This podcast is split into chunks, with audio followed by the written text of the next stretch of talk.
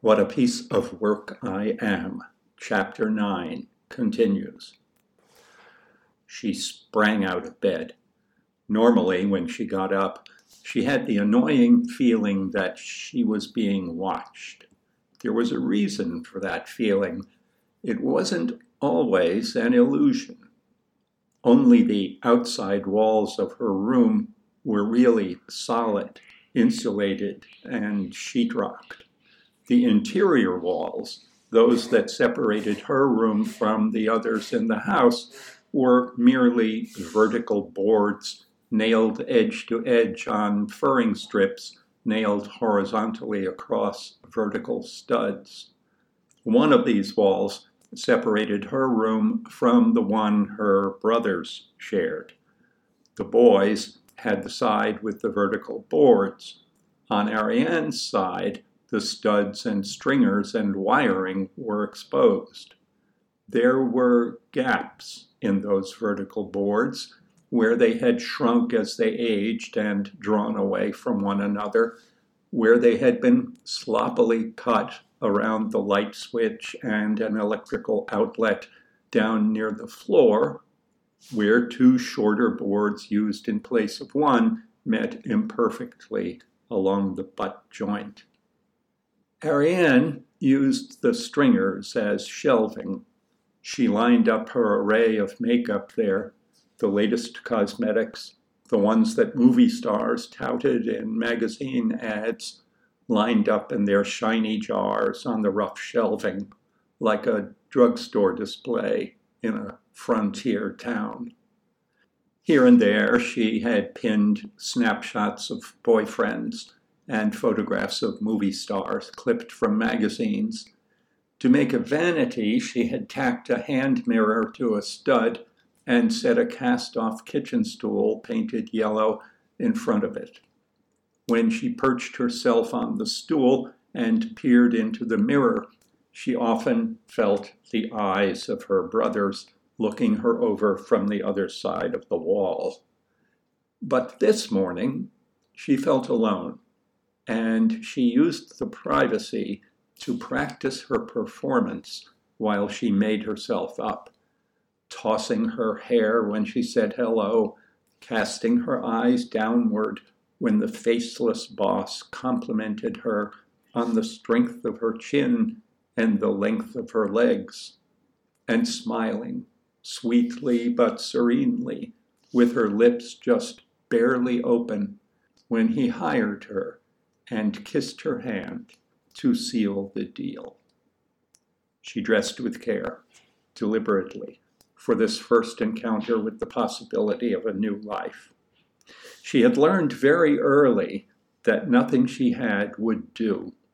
She had worked her way through everything in the closet, trying every outfit on, standing before her long mirror and trying to see herself through the eyes of her imaginary boss.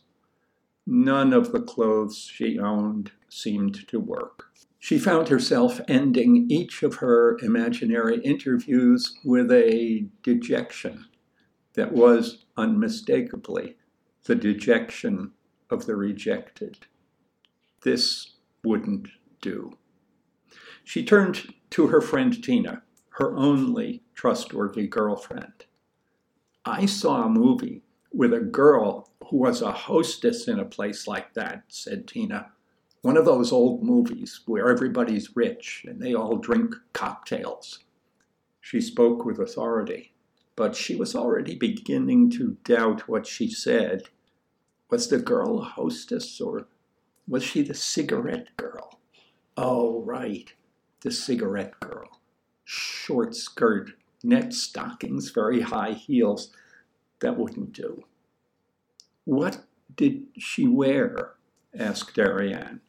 Perhaps just then, for a moment, she regretted giving up those afternoons she used to spend with her little friend watching old movies.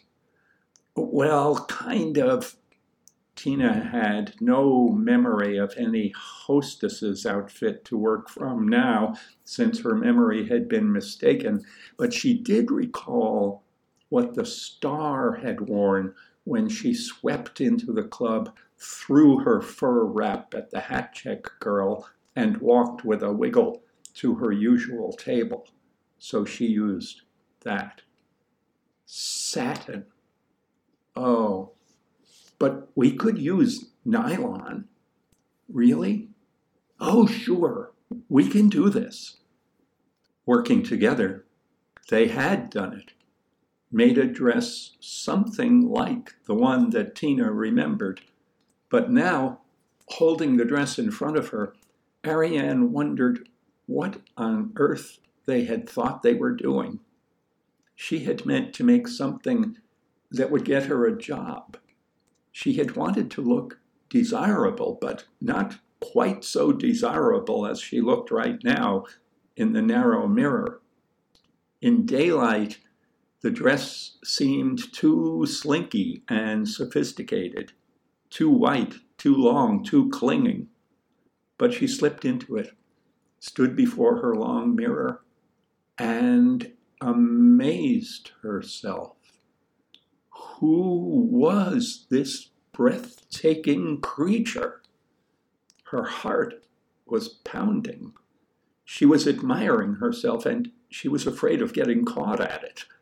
She wasn't sure which she feared more her mother's shock, her father's anger, or her brother's ridicule.